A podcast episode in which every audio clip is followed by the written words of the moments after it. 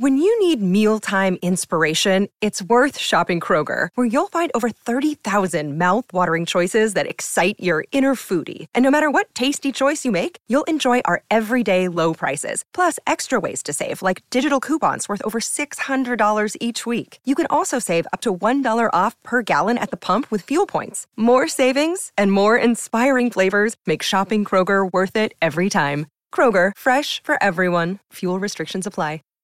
Save big on your Memorial Day barbecue, all in the Kroger app.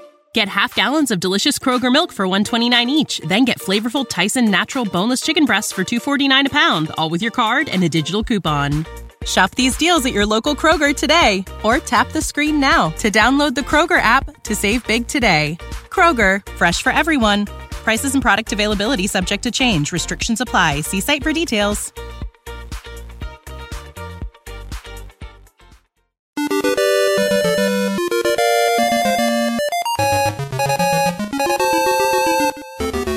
You know? In a Link's Awakening DX staff questionnaire, Zelda creator Shigeru Miyamoto confessed to having nightmares about game breaking bugs in Zelda games. Ironically, development on Link's Awakening was more carefree for Miyamoto and marked the first time he took a back seat on a Zelda project. He joined the team towards the end of development to test the game and offer feedback. Link's Awakening originally began as a hobby project by programmer Kazuaki Morita. To test out what the Game Boy was capable of, Morita tried to make a Zelda style game. This caught the eye of Takashi Tezuka, who'd just finished co directing The Legend of Zelda A Link to the Past. Tezuka yearned for more, however, and decided to join in on Morita's pet project. Tezuka recalled, We weren't particularly planning on a Zelda game for the Game Boy, but we thought we'd try it out to see how it would work. So at first, there was no official project. We'd do our regular work during normal work hours, and then work on it sort of like an after school club activity. More people got involved over time, and Tezuka became impressed with their work as the project grew, pushing him to formally pitch the game to Nintendo.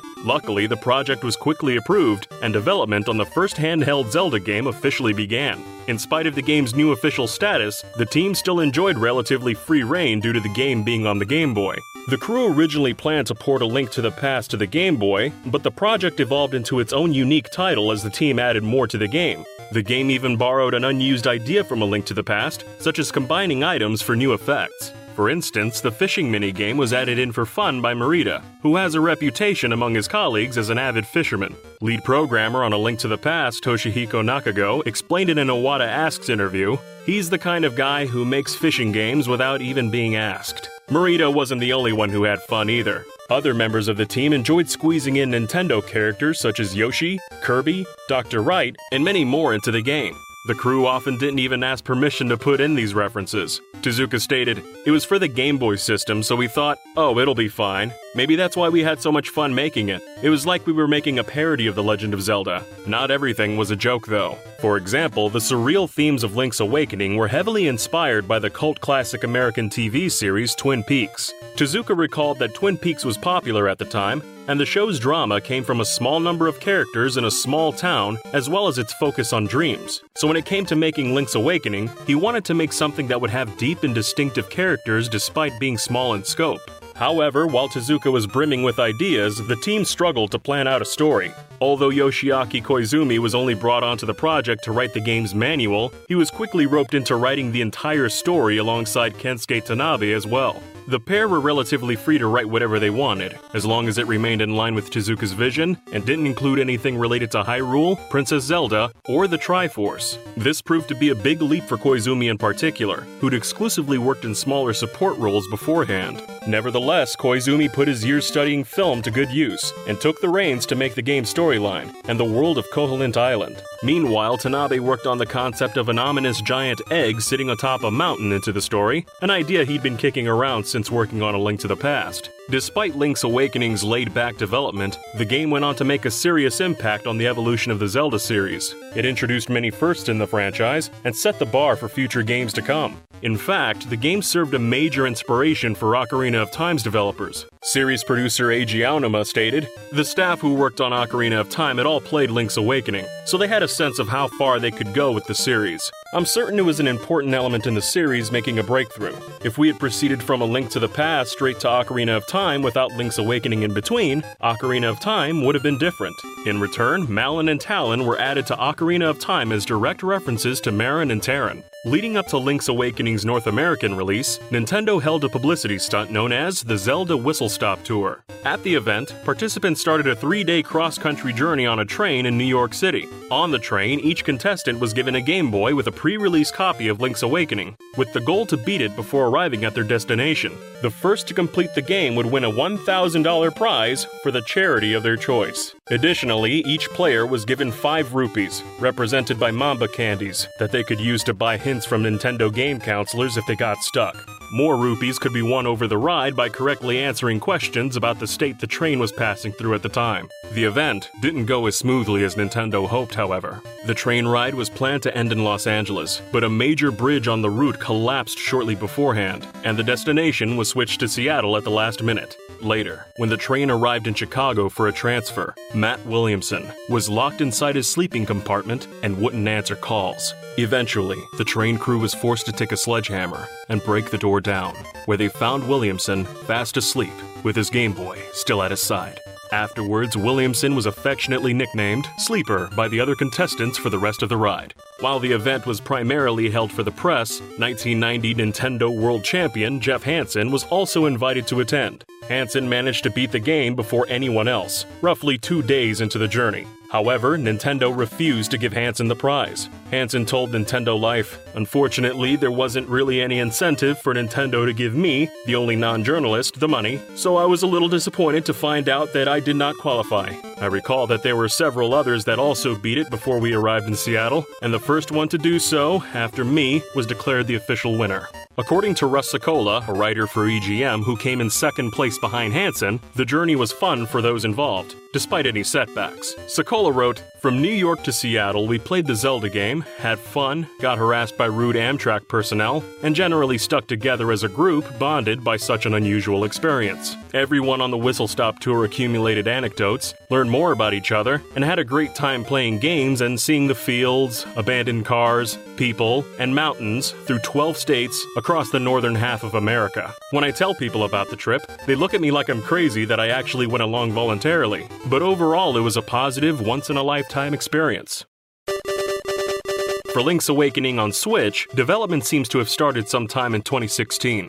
This comes from a recent issue of Edge magazine, where Eiji Aonuma admitted to secretly teasing the game to Edge back in 2016. In the 2016 interview, Aonuma stated, Nintendo has been telling me to create a new IP, but then they're also telling me to make more Zelda games. I can't really share much, I'm not sure I'm allowed to say anything, but I really like the idea of a game where I can live as a thief. That's all I'll say.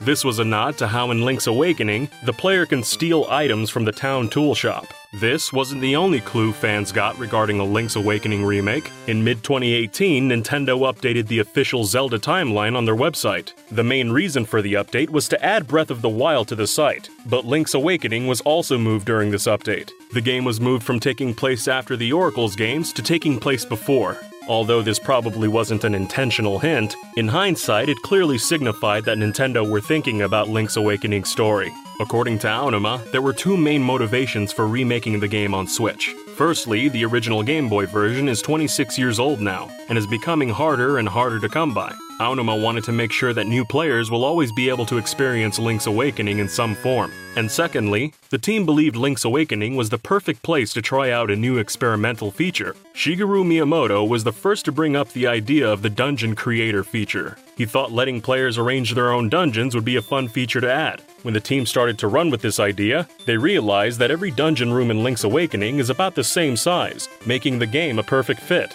This also had its own appeal, as arranging preset rooms was like a puzzle in itself, which seemed to fit the Zelda series. Some fans have pointed out the similarities between the Dungeon Maker feature and the Super Mario Maker games. When asked if the success of the Chamber Dungeon mode could lead to a full on Zelda Maker game, Aonuma told Kotaku, I can't predict the future, but if people do love this idea of arranging dungeons, I'll keep that in mind going forward. We have something in mind for everybody when we make the game, so that's what we hope players experience and enjoy as well. But we understand also that players have a desire for free customization. One noteworthy fact is that the Switch and Game Boy versions share practically none of the same developmental staff. Producer Aonuma didn't start working on Zelda games until Ocarina of Time, and the Switch version is mainly being developed by Grezzo, who handled the 3D ports of Ocarina of Time and Majora's Mask. The Switch team had a different approach than the Game Boy team. This can be seen with one action, where the team actually asked permission to use non Zelda Nintendo characters. For a time, the Switch game's official website listed the number of players as to be determined. Fans speculated this meant Nintendo were bringing back a feature cut from the original title, multiplayer. One design document for Link's Awakening showed two Links taking on some sort of enemy, with a note at the side saying, What are we gonna do about one player mode? This seems to imply there was a co op mode at one point, possibly using the Game Boy Link cable. However, the Switch game's site was later updated and clearly stated the game was for one player only.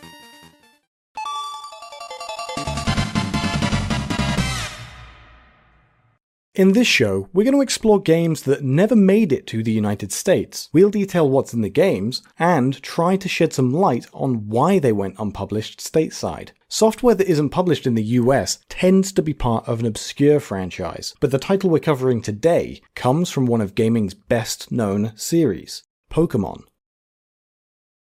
The Pokemon franchise exploded during the 1990s. As with most popular series, Pokemon's creators tried to capitalize on the success of the anime and video games by creating a trading card game. Since the first generation of Pokemon games had already established a battle system, the trading card game's rules took inspiration from the Game Boy games. The card game launched in Japan in 1996 and reached the United States around two and a half years later. It took America by storm and became a trend amongst the nation's kids. During this two and a half year gap, a brand new Pokemon game was released in Japan based on the trading cards. A year after this game came out in its home country, it was translated and published in the West as Pokemon Trading Card Game for the Game Boy. Due to the success of the game, a second title was created and released in Japan in 2001. Although many Western fans waited for the second game to be localized, it never made it to the West. Before we get into the details of the second game, we're going to talk a little bit about the first game. Just as the actual card game took inspiration from the original Pokemon games, so does the trading card video game. The player collects a deck of cards from a professor based on the elements of fire, water, or grass. They must compete against various characters in the world. This includes a rival, 8 club leaders based on different elemental types, and 4 card player grandmasters. The player can also create their own deck with cards obtained throughout the game, and can save the various decks using computers. Although it borrowed many elements from the original games, the Pokemon trading card game also introduced ideas that became a standard for the series. One example is the ability to run by holding in the B button. This was introduced to the core series in Pokemon Ruby and Sapphire, but until the trading card game, no such ability existed for the series. The game featured digitized versions of real cards that were illustrated by Ken Sugimori, Mitsuhiro Arita, and Keiji Kinebuchi. There are a total of 228 cards featured within the title, but some of these cards couldn't be obtained without the use of the Card Pop feature. Card Pop allowed two players to link up their games using the Game Boy Color's infrared function, which would provide both players with a random card, similar to the mystery gift system found within the core titles. The title was created by Hudson Soft and originally announced under the name of Pokemon Card. The project's Western release was initially delayed by two months. It's believed that this was done so Nintendo could focus their marketing on Pokemon Stadium for the Nintendo 64. When the game did release, it came with a promotional card featuring Meowth. This card was only available with the game and wasn't sold anywhere else in the West. In Japan, a special legendary Dragonite was given away instead, and it was made exclusive for the region. While most cards appear within the title, two were missing Electrode from the base set and Ditto from the fossil set. This was due to difficulties getting their abilities to work within the game's engine. As a result, a new card for both of the Pokemon was made exclusively for the game. The Electrode card, however, was later made available from an online card shop. The game features two cameo appearances in the characters of Mr. Ishihara and Imakuni. These are both the president and CEO of the Pokemon Company, Tsunekazu Ishihara, and Pokemon anime musician Tomoaki Imakuni. Imakuni's appearance with a question mark resembles that of his stage name. The Pokemon trading card game was praised and had successful sales. Over 600,000 copies were sold in Japan by the end of 1999, and around 1.5 million copies were sold in America in its first year. With the growing popularity of the trading card game, it seemed only inevitable that there would be a sequel. With several expansions to the physical card game being made, there was plenty of content to use for another game. Also developed by Hudson, the sequel was titled Pokemon Card GB2 Here Comes Team GR. The game boasted several new features and improvements over the previous title. This included being able to choose your gender, an extensive training mode to educate new players, and a diagnosis system that let the player know how effective their deck would be in use. Many new cards had been published since the first game released. These additional cards were added to the game, bringing its total up to 445 cards. While this number is higher than the original, a large number of cards were left out. The game's story was also expanded, and didn't simply revolve around the player collecting club medals and defeating the Grand Masters. A new rival team appears called Team Great Rocket. Led by King Bililichi, the team kidnaps a number of the club masters and has stolen almost everybody's Pokemon cards. It's the player's role to save the club masters and defeat Team Great Rocket in their headquarters. As a direct sequel, the game not only allows the player to explore the island found in the first trading card game, but also a second island called GR Island. This made the game's world seem much more fleshed out and improved upon the relatively short length of the first game. New graphical features were added too. Opponents now had a variety of expressions after a duel commenced, such as being happy when winning or sad when losing. Another change was the introduction of coins. These coins are awarded after winning a club match, as opposed to the medals found in the first game. They can even be used to replace the coin shown during coin flips throughout the game. A noticeable difference between the two games is how the entranceway of each gym is presented. Originally, each gym simply had a different symbol to define it. In the second game, the entire room is themed after the gym's elemental type. Another new feature was a game center, which featured several mini games. These included a game where the player has to flip a coin and land it on heads over and over and over again. Doing it 10 times over unlocks a Mew card. There are also slot machines which have a bonus game attached to them. Unlike in the core series, the slot machine plays itself and has no user input for stopping the reels. As you can see here, we tried many times to get the three rainbow icons to line up so that we could play the bonus game, however, we simply couldn't do it. These minigames would grant tokens to the player, and they could be traded for additional cards. While the previous game featured connectivity through the use of the Game Boy's link cable, it isn't possible to connect the original trading card game to the sequel. Battles and trading between generations was a highly praised feature of the core series of Game Boy games, and was expected to be in the second card game too. As a result, when players tried to perform a card pop between the first and second card games, several issues occurred. This included glitches like the game's freezing or the data from the first game being completely lost. The card pop was once again one of the only ways of obtaining two cards within the game Lugia and Here Comes Team Rocket. Similar to the previous title, a trading card was made to promote the game Great Rocket's Mewtwo. The card was planned to be bundled with the game, but was packaged with the special edition Celebi Game Boy Advance instead for unknown reasons. Pokemon Card GB2 didn't release in Japan until March 28, 2001, which was a week after the launch of the Game Boy Advance. This was problematic for the original Game Boy as a platform, as the introduction of new hardware usually means the death of a previous device. The first trading card video game took years to be localized, and the sequel was literally twice its size. The Game Boy Advance released in North America just three months after it came out in Japan, so even if the game was localized at breakneck speed and only took a year to come to the West, it still would have been published on a dying platform. Although the game would have likely seen respectable sales figures, Nintendo probably cut their losses in order to focus on the development and marketing of new Game Boy Advance games. The success of their new hardware would have been far more important to them than the success of a single game. If a console doesn't sell well at launch, it may lack support from other companies, and a lack of games could trigger a snowball effect of poorer and poorer sales on the platform. Save big on your Memorial Day barbecue, all in the Kroger app. Get half gallons of delicious Kroger milk for 129 each, then get flavorful Tyson natural boneless chicken breasts for 249 a pound, all with your card and a digital coupon. Shop these deals at your local Kroger today or tap the screen now to download the Kroger app to save big today. Kroger, fresh for everyone. Prices and product availability subject to change. Restrictions apply. See site for details.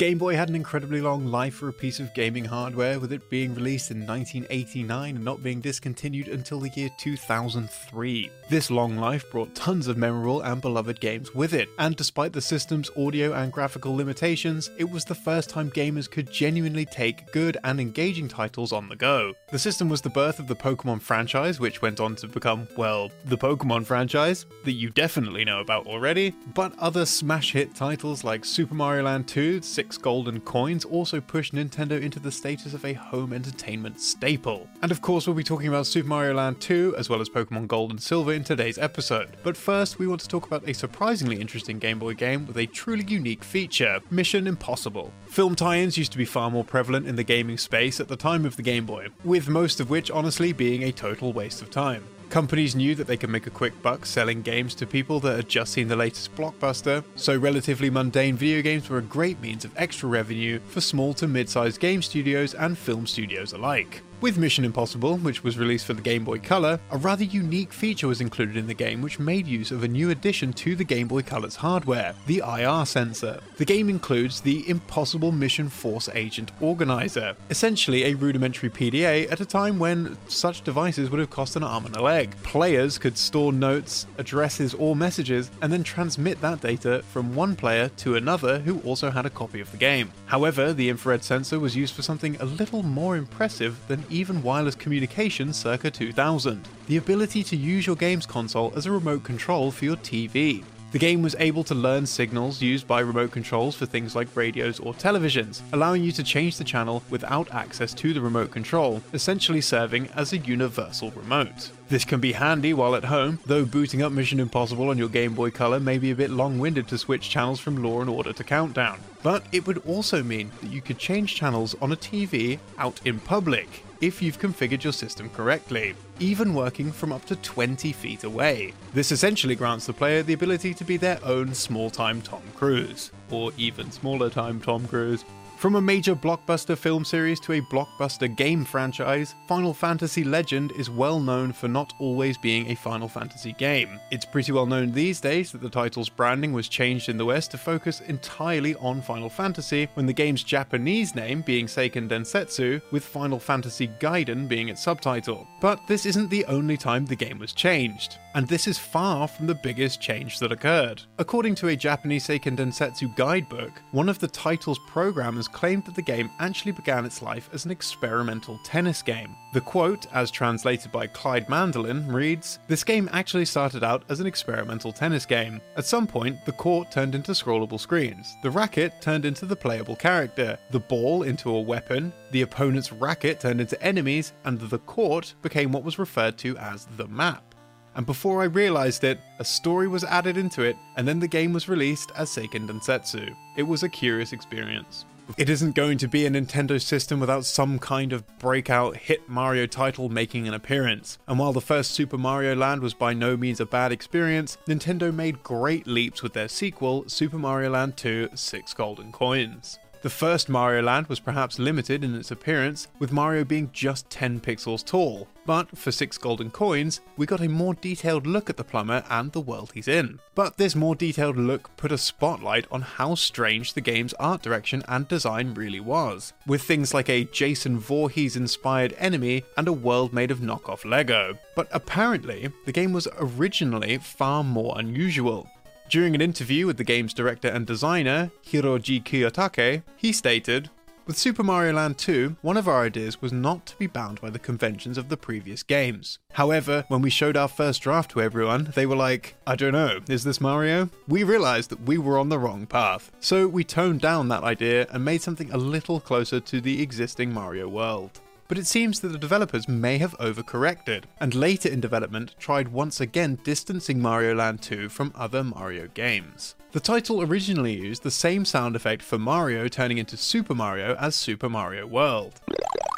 But halfway into development, the team decided that hearing the Super Mario World sound effect on the Game Boy was just a bit off and they were afraid that players would become negatively conscious of the fact that they were playing on a small screen and begin to compare Mario Land 2 with the audibly and graphically far superior Mario World. Six Golden Coins was also the birthplace of one of Mario's most iconic characters, Wario. Wario didn't just work as a fantastic villain for the series, but could even transition the gap of antagonist to protagonist. Wario Land 2 for the Game Boy was an extremely well received title, and most likely served as the cement for Wario's position in the Mario franchise. The title received a re release just a few months after its initial release on the OG Game Boy, which optimized it for the Game Boy Color hardware. In the Game Boy Color enhanced release of the game, while still possible to play on a Game Boy or a Game Boy Color, the save files for both systems were not compatible with each other. For this reason, when trying to play a Game Boy Color save file on the Game Boy or vice versa, the game will go through a set of menus to delete old save data to accommodate that of the other system. So forget about lending it to a friend and expecting your save data back. Another change between both versions appears in the levels Turn Off the Giant Faucet and Escape from the Teacup. These levels contain a unique fish enemy that grabs Wario and pins him to a wall until he escapes. For unknown reasons, the Game Boy Color release replaces this unique fish enemy with a standard sawfish. Despite this omission, full color graphics for the unique fish are still present in the game's code, so at some point it was clearly planned to remain in the game.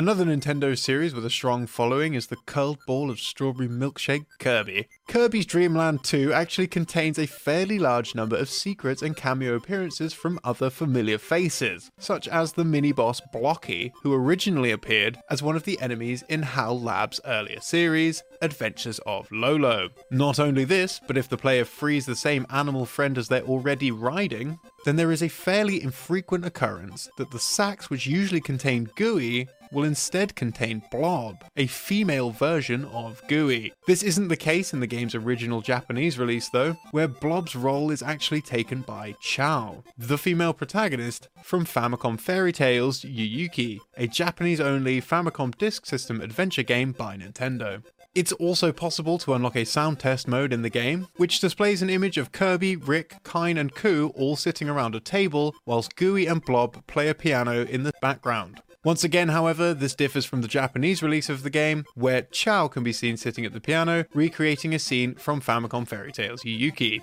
Another of the Pink Puffball's games to hit the Game Boy was Kirby Star Stacker, and this too had a number of elements changed when localized outside of Japan. One of the most notable is the game's various food items being swapped from fairly common dishes in Japanese cuisine to something more commonly found throughout the West. One other thing missing from Western territories was a complete remake of the game, released as Kirby's Superstar Stacker in 1998, exclusively in Japan for the Super Famicom. At one stage, the game was set to be localized internationally, but because the Super Nintendo was coming to the end of its lifespan in North America and Europe, the decision was made to keep it exclusive to Japan.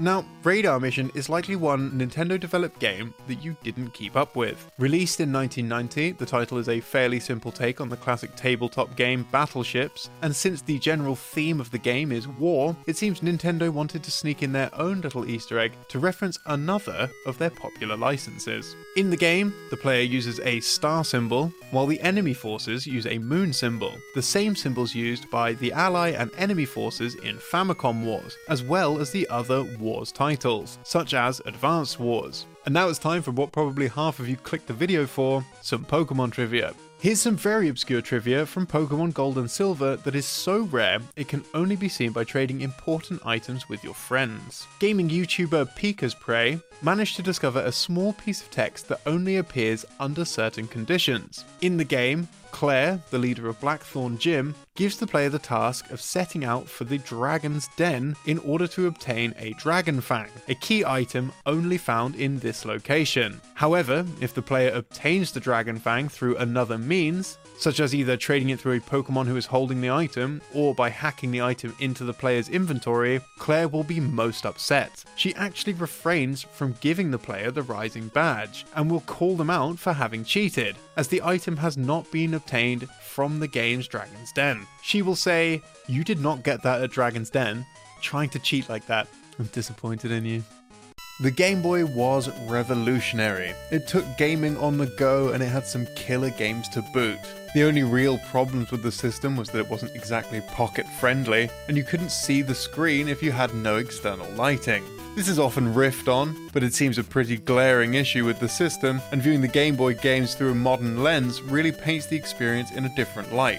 But regardless, the games were solid, and Nintendo's first party offerings were quite remarkable, all things considered. Mario's Picross, Donkey Kong Land, Metroid 2, Link's Awakening, and Pokemon Gold and Silver demonstrated that great products can come in compact sizes, if you consider the OG Game Boy to actually be compact, that is. The experiences of these games may have been limited by hardware, but their design was top notch, meaning that they continue to see relevance in later years, with Metroid 2 even getting a full remake treatment for the 3DS in 2017. But the idea of remaking the game was much older than that, with the original Game Boy releasing back in the early 90s. Retro Studios had considered remaking the game as early as the mid 2000s. Ben Sprout, an artist with Retro Studios, posted on his WordPress blog in 2009 in response to a Metroid 2 fan remake of the game being released online, stating, I've always thought it would be awesome to remake Metroid 2. A group of us at Retro even discussed doing it as a side project at one point. Nothing ever came of it, though I still think it'd be fun to remake it as a 3D side scroller. Another name which appears in Metroid 2's credits is Dylan Cuthbert, widely recognized for his work as the main programmer on the original Star Fox Fox released for the Super Nintendo. In Metroid 2, he receives a name drop under the Special Thanks section, which, according to Cuthbert in a 2016 interview, is thanks to the work he did assisting the team, providing programming advice, and helping with the game's optimization while he was working on his own title, X, also released for the Game Boy. Speaking of which, X is an important game in and of itself, in order for Dylan to create X, his team at Argonaut had to create their own Game Boy development kit, a task that was not so simple to achieve. According to Dylan, we hacked together a Game Boy development kit with a camera pointed at the Game Boy. They'd gotten it into circuit printing and were printing the circuit boards in this bath full of acid. We're not certain, but X may well be the only game that came to be partly thanks to a bathtub full of acid. Our next Game Boy title is Mario's Picross, a great little puzzle game which stood the test of time. This is another Nintendo title that had a whole bunch of changes when it was brought to the West. These included a number of changes to the puzzles, altering what the player must draw out on the Picross boards. One of these was the alteration for a puzzle featuring a picture of a cocktail drink, which was changed into that of a Boo character from the Mario series, essentially changing Boos into a Boo.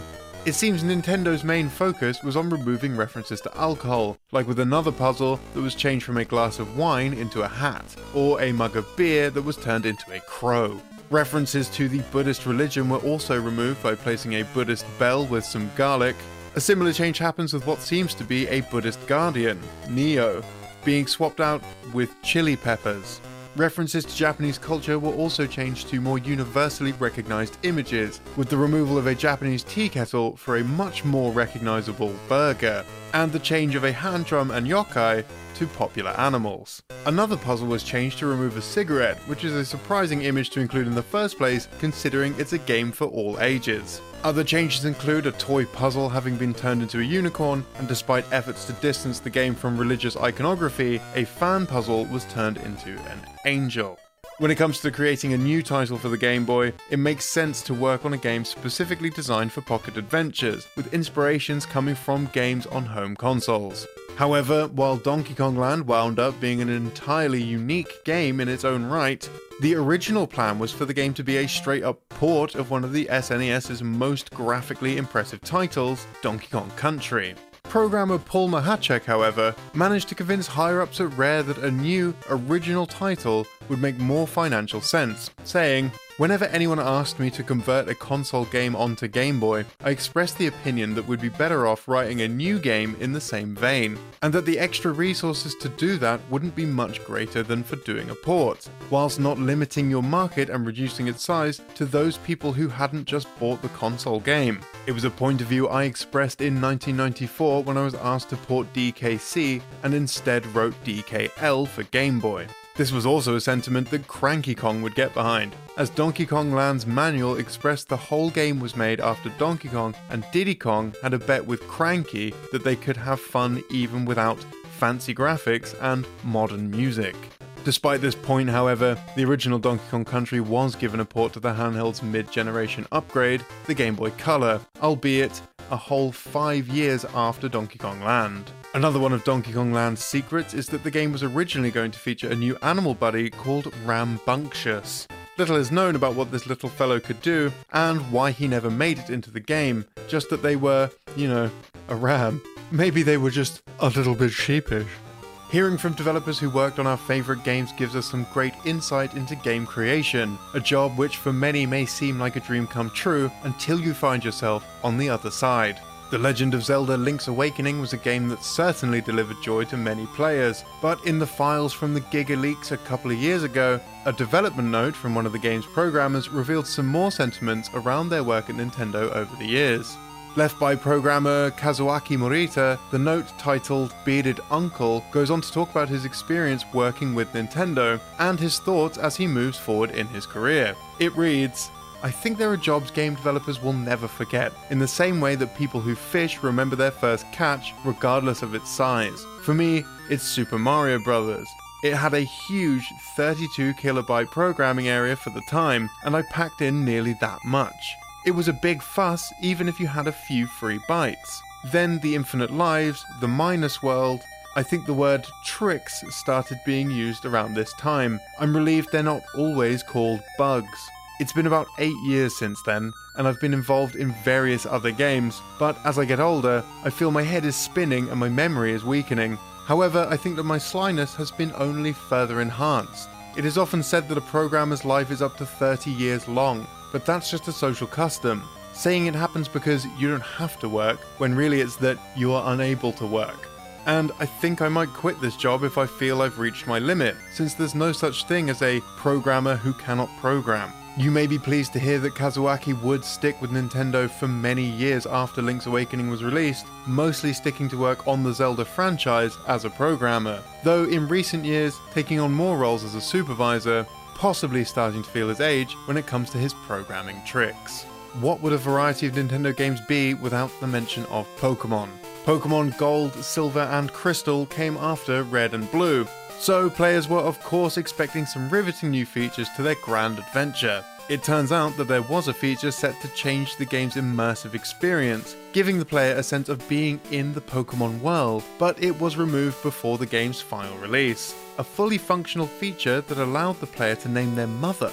This function was included in the data of the Space World 97 demo of the game, which offers the choice of calling your mother Mother, Mama, Mommy, or the option of giving her the name of your choice. A curiosity around this data takes place during the demo's Pokemon catching tutorial, however, in which the player's name is copied to the same location in the game's RAM as the mother's name is stored, suggesting that by the time Nintendo had finished creating the game's tutorial, the mechanism of naming the mother was already planned to go unused. Another bit of interesting content can be found within the game's data. Interestingly, all 26 forms of Unknown have shiny variants, but only the Unknown that are shaped like an I and a V can be shiny. This is, by complete coincidence, due to both how Unknown forms and shininess are dependent on IVs. This means that there are 24 forms of Unknown which have unused shiny variants. For this episode, we've collected trivia from a variety of Game Boy and Game Boy Color titles. While Nintendo took over the TV in many homes, the company had yet to dominate gaming on the go. With the release of the Game Boy, that all changed. Nintendo led the market with a relatively modest machine in comparison to competitors like the Game Gear or Atari Lynx. As is a common trend with Nintendo, the design of the handheld didn't rely on power alone, with many praising the system for its long battery life and rugged build quality. The Game Boy paved the way for many series that are still staples in the industry and continue to see sequels to this day.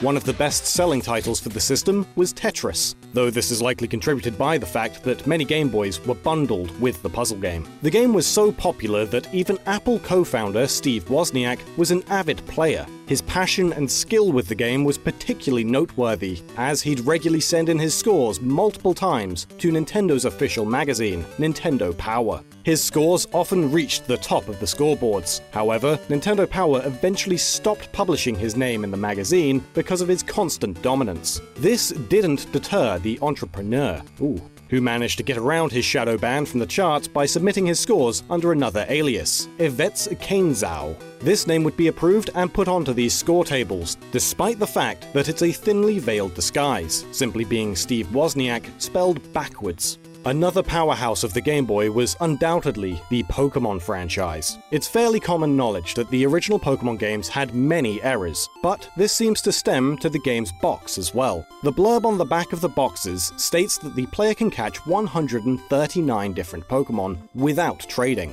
However, a player can only obtain 124 Pokemon in a single playthrough without trading. This is because the 139 number includes Pokemon that the player could attain, but has to choose between. It doesn't take into account that players must choose between the Omanyte and Kabuto families, the Evolutions, Hitmonlee or Hitmonchan, and the three starting Pokemon lines. It also doesn't take into account the four Pokemon that only evolve when traded.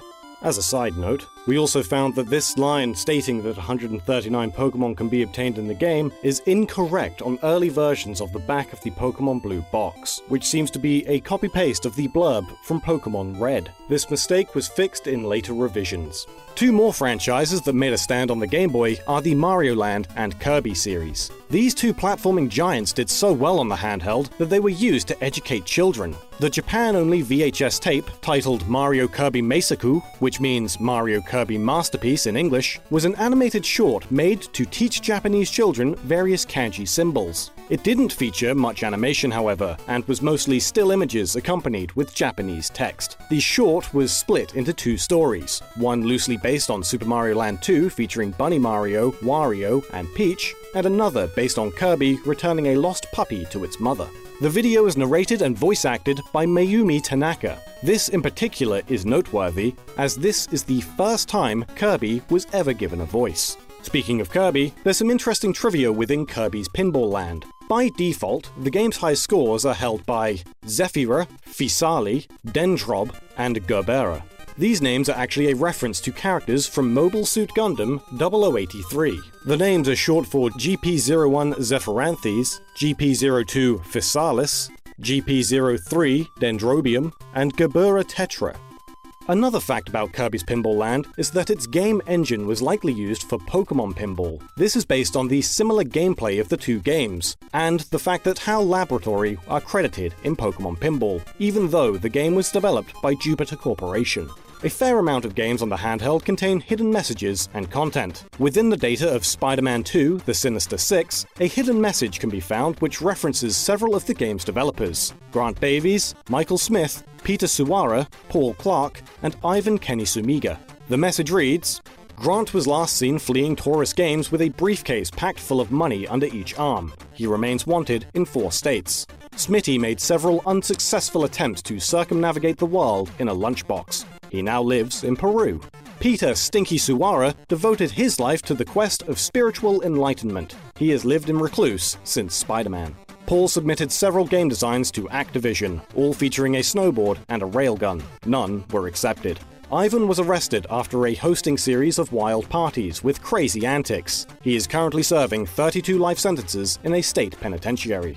In Sabrina, the animated series, Zapped, hidden messages actually change depending on which regional version of the game is being explored. In the US version, there are three instances of the same message reading, Hello there. but in the EU version, it seems the developers were aware that people would look at their game data, so included a little joke. The three messages includes a single instance of hello there, as well as wow Salem, so this is what the inside of a hex editor looks like, and hey look, someone ripped our game. Strangely, another piece of code is a reference to a file path for one of the developer's computers, or more specifically, a reference to their Zone Alarm antivirus settings. The Game Boy Color game Looney Tunes Collector Alert has its own hidden image too, which is only accessible through a cheat device. To see it, the player must use the Game Genie code 8A170AF74, then hit reset. This time the message is in French, and shows a young child with the words from the team at Martian Alert, with Bugs Bunny saying, Hi Jeremiah, likely included by a developer as a hidden message to their son. Next on the list, we're talking about SpongeBob SquarePants Legend of the Lost Spatula, which was the first dedicated SpongeBob game. Not only does the game have a hidden level select menu, it also has at least one unused area. There's a room to the right of the outer town map that can be accessed by hacking the game. The room in question appears to be a version of SpongeBob's living room that resembles the Season 1 episode Jellyfish Jam.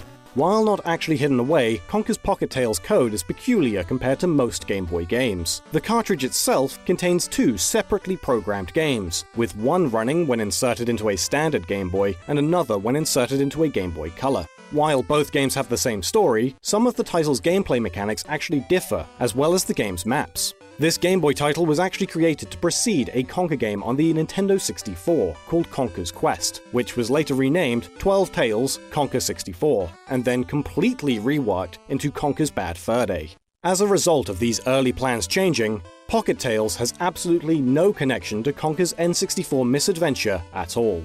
Another game which was almost forced to change direction by publishers was Shantae, Shantae's co creator, Matt Bozon, has said that during development of the title, publishers had a hard time accepting the developer's choice of a female lead character.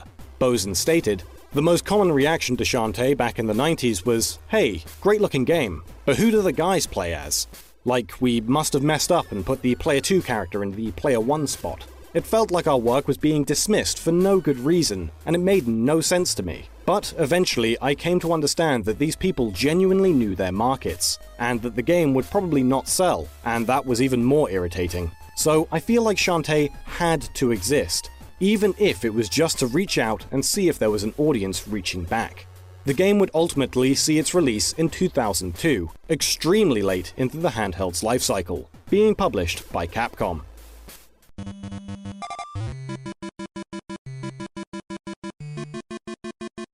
Did you know? Kirby's design was originally a placeholder for another character and wasn't intended to be used at all. Kirby's creator, Masahiro Sakurai, became fond of Kirby's simple design and decided to make him the star of the game. At the time, the game was titled Twinkle Popo, and Kirby's name was Popopo. This was actually referenced in Kirby Mass Attack, which is set in the Popopo Islands. In a Game Informer interview with Shigeru Miyamoto, Miyamoto stated that the Kirby name was partly chosen because of John Kirby, who defended Nintendo in a lawsuit against Universal over similarities between the movie King Kong and the arcade game Donkey Kong. The name Kirby was on a list of potential names for the characters, and the developers thought it would be funny if John Kirby had a connection with their cute character. Another thing that influenced choosing the name Kirby was that Kirby's a soft, cute character. Cute Japanese characters often have soft sounding names to match their appearance. Miyamoto thought that the juxtaposition of a cute character with a harsh sounding name like Kirby was also funny. For a while, Kirby's color scheme was undecided. Sakurai wanted Kirby to be pink, but Miyamoto wanted him to be yellow. Ultimately, Nintendo decided Kirby should be pink.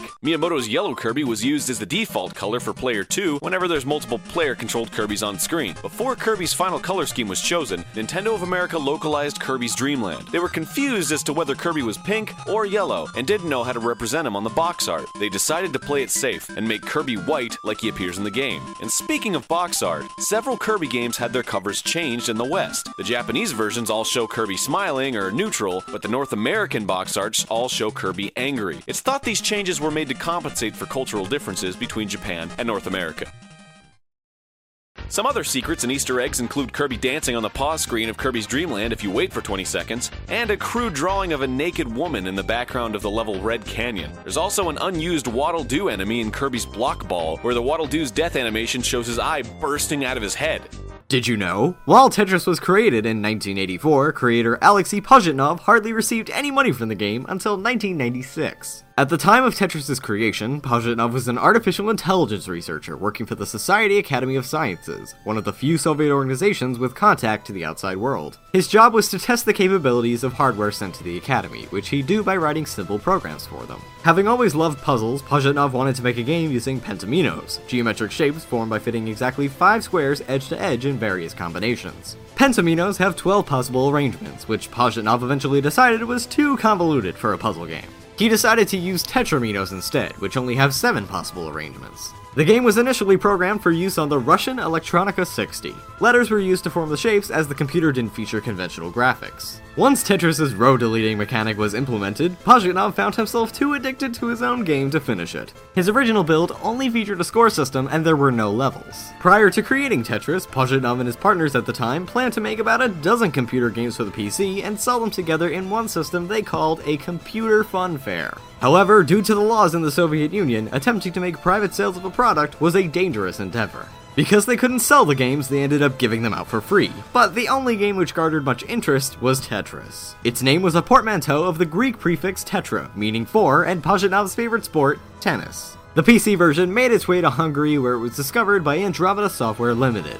In 1986, Pajitnov gave the rights of Tetris to the Perestroika movement in Russia for 10 years. At some point in 1987, Andromeda allegedly obtained copyright licensing of Tetris for home computer systems, but the Soviet government hadn't begun marketing the rights until 1988. Video game licensor Henk Rogers discovered Tetris at the 1988 Computer Electronics Show, and after which he licensed it for as many systems as possible through the American company Spectrum Holobyte. As it turns out, Holobyte's parent company, Mirrorsoft, had already given some of the licensing rights to Atari, rights Rogers thought he'd obtained. The fate of Andromeda is unclear, but the version released for PC by Spectrum Holobyte, which legally obtained the licensing rights, mentions Andromeda in the opening message. Eager to cut through the confusion and secure rights to the console and handheld versions, Rogers went to Moscow to get things settled. He was able to meet with Elektronorg Technica, the Soviet bureau which handled the export of software. They told Rogers they'd never given the rights to anybody at this point, though it's unclear whether they meant the console rights or any rights at all. Regardless, he was able to seal the deal. He acquired the rights, then made a deal with Nintendo to bundle Tetris with the Game Boy. The Game Boy version alone would go on to sell 35 million copies. In 1996, the rights to Tetris reverted back to Pajitnov, who had moved to the United States five years prior. He would finally be able to make some money off the game he invented. Pajitnov and Rogers established the Tetris Company, which combined copyright registrations for Tetris products in the US with trademarks in countries the world over. Not only did the Tetris Company set up to thwart all illegal clones of Tetris, they also established what is referred to as the Tetris Guideline. While the Tetris Guideline is not currently publicly available, the specifications ensure all Tetris games from 2001 onwards appear similar in form, with standard Tetris modes adhering to the guideline. As far as the community has diagnosed, this includes a couple of interesting things. One guideline dictates the color of each piece. The I must be cyan, the O yellow, the T purple, the S green, the Z red, the J blue, and the L orange. This rule began with Tetris Worlds and has carried over ever since. To cut down on players having to relearn major aspects of the game's system, part of Tetris's guideline also includes the super rotation system. This defines the axis on which each Tetramino spins, and how it reacts to colliding with a wall. Another mandatory inclusion is the song commonly referred to as Type A, which played during the A-type mode in the Game Boy version of Tetris. This song is a version of the Russian folk song Korobeiniki and was arranged by Hirokazu Tanaka. The Tetris company decided to use this track despite Pajitnov's initial negative reaction to its inclusion in the Spectrum Holobyte version of the game. It was very embarrassing for me. When kids of the world hear these pieces of music, they start screaming, Tetris, Tetris. That's not very good for Russian culture. Tetris has also been a surprisingly relevant player in the realm of psychology. In 1991, Dr. Richard Haier, a professor at the University of California's Department of Psychiatry and Human Behavior, scanned people's brains while they played Tetris. The purpose of the experiment was to evaluate whether the brain requires more energy as the game gets harder and faster. The results indicated that the opposite was true. When people first start playing Tetris, their glucose metabolic rates, or GMRs, skyrocket, meaning the brain is using lots of energy. But after playing daily for several weeks, players' GMRs return to normal. But their performance had increased sevenfold in some cases. A study conducted in 2009 by an Oxford University research group evaluated the effects of Tetris on victims of post traumatic stress disorder. In instances of PTSD, flashbacks usually determine the severity of the symptoms experienced, as they are unpredictable and visceral stressors that can make other symptoms worse. The study involved having subjects answer trivia questions, do nothing specific, or play Tetris within six hours of watching a disturbing film. A week later, those who played Tetris reported less flashbacks of the film than the other groups. The hypothesis put forth by researchers is that the visual spatial exercise of playing demanding games such as Tetris is somehow protecting the brain from revisiting traumatic events as often. The reasons for this are still undetermined, but the results have been duplicated enough to indicate something worthy of further investigation. A team from the Research Institute of McGill University Health Center tested the effects of Tetris on people with adult amblyopia, commonly referred to as lazy eye. Amblyopia specifically affects one eye, resulting in the reception of unclear images from that eye. The brain considers the images from this eye to be faulty, and over time, the unaffected eye hinders the impaired eye from improving. Regarding the use of Tetris, senior authority of the study, Dr. Robert Hess, said The key to improving vision for adults was to set up conditions that would enable the two eyes to cooperate for the first time in a given task. Their testing environment included head mounted goggles that displayed a different image to each eye. One eye saw the falling objects, the other saw the objects on the ground. The patients who participated in the test experienced significant improvements after only two weeks.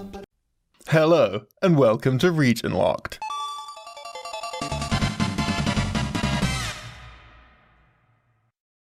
Nintendo's Legend of Zelda Link's Awakening was a widely praised action adventure title for the Game Boy. The game's engine, however, was not an original creation. It was actually taken from a Nintendo title made a year earlier. Known in Japan as Kaeru no Tame ni Kane wa Naru, translated as For the Frog the Bell Tolls, the game shares several similarities with Link's Awakening. Due to the game never having an official English release, its name is disputed. Despite its literal translation, Masahiro Sakurai referred to the game as the Frog for for whom the bell tolls during development of Smash Bros. for Wii U and 3DS. This uncertainty likely stems from the game's name being a reference to the Ernest Hemingway novel For Whom the Bell Tolls. Whatever its name may be, we're more interested in the game itself and why it never came to the West.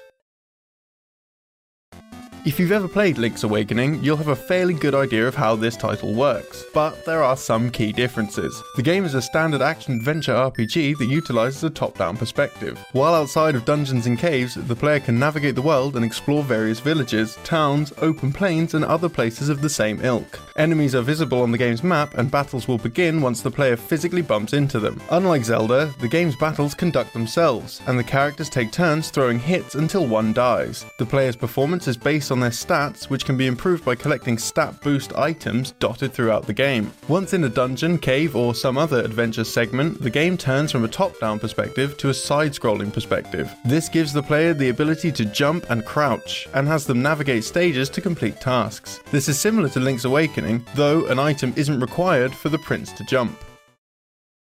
The game's plot follows the protagonist, the Prince of the Sablé Kingdom, and his friend Richard, the Prince of the Custard Kingdom. They've shared a friendly rivalry from a young age, often competing in various fields. They're evenly matched in every way, except when it comes to fencing, where Richard holds the upper hand. While fencing together, a message is received from the neighbouring kingdom of Millefoyer. The evil King Delarin has captured the beautiful Princess Tiramisu and begun the invasion of the Millefoyer Kingdom. Richard takes a boat and rushes towards the kingdom, abandoning the Sablé Prince forcing him to buy a boat with his plentiful supply of money. Whilst working his way across the island in an attempt to catch up with Richard, both are transformed into frogs. As the game goes on, the player has the ability to transform into a human by eating a joy apple, or turn into a frog by falling into a body of water, and turn into a snake by eating a snake egg. Each form has their own benefits and drawbacks, such as snakes being able to crawl through narrow tunnels but being unable to fight. The frog form is capable of jumping large gaps, but like the snake, can cannot fight. As a human, the prince is able to fight enemies and use items, but is more restricted in the overworld. The game is relatively basic in nature, with only dungeons providing any real strategy or skill. Platforming can be somewhat tricky in places, and the player must memorize the stage. On the overworld, fights often result in not being able to kill something. Since battles play out automatically based on stats, the player must explore enough to find items that improve the stats. Despite a lack of localization, the title has a small cult following in the West due to its unique unique story and developer pedigree. The game has made several appearances outside of Japan and was first referenced heavily in The Legend of Zelda Link's Awakening, most prominently in the character of Richard, who uses the same sprite as Prince Richard. His villa also has several frogs, and his theme music is the overworld theme from The Frog for Whom the Bell Tolls. Wario Land 4 features an appearance from the Dr. Aerostein, known as Dr. Nitwit in the game's fan translation,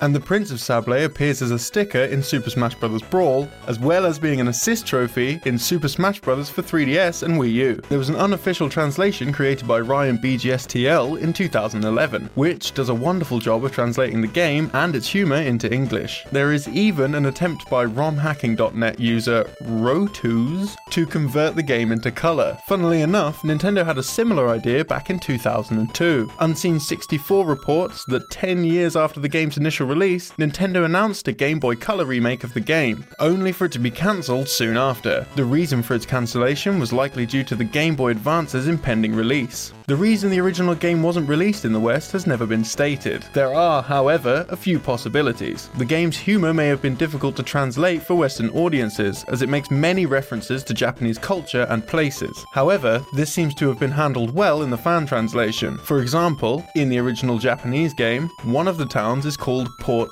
Shimizu. This is a pun on seawater, as well as a reference to the port town with a similar name, Shimizu. In the English fan translation, the city is named Port Saltwater, which removed the reference to the Japanese town but kept the seawater theme. The battle system is also unconventional and may have been too experimental for Western audiences. The game was also a new franchise for Nintendo and a genre that they've never really tackled on a handheld before. It's possible that Nintendo decided against releasing the game with so many potential localization issues and put the resources into more financially sound projects.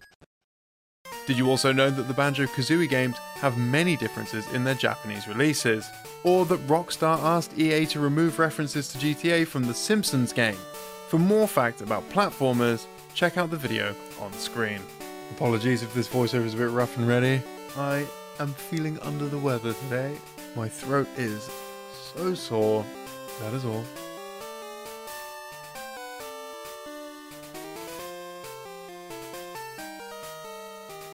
When you need mealtime inspiration, it's worth shopping Kroger, where you'll find over 30,000 mouthwatering choices that excite your inner foodie. And no matter what tasty choice you make, you'll enjoy our everyday low prices, plus extra ways to save, like digital coupons worth over $600 each week. You can also save up to $1 off per gallon at the pump with fuel points. More savings and more inspiring flavors make shopping Kroger worth it every time. Kroger, fresh for everyone. Fuel restrictions apply. Save big on your Memorial Day barbecue, all in the Kroger app. Get half gallons of delicious Kroger milk for 129 each, then get flavorful Tyson natural boneless chicken breasts for 249 a pound, all with your card and a digital coupon. Shop these deals at your local Kroger today or tap the screen now to download the Kroger app to save big today. Kroger, fresh for everyone. Prices and product availability subject to change. Restrictions apply. See site for details.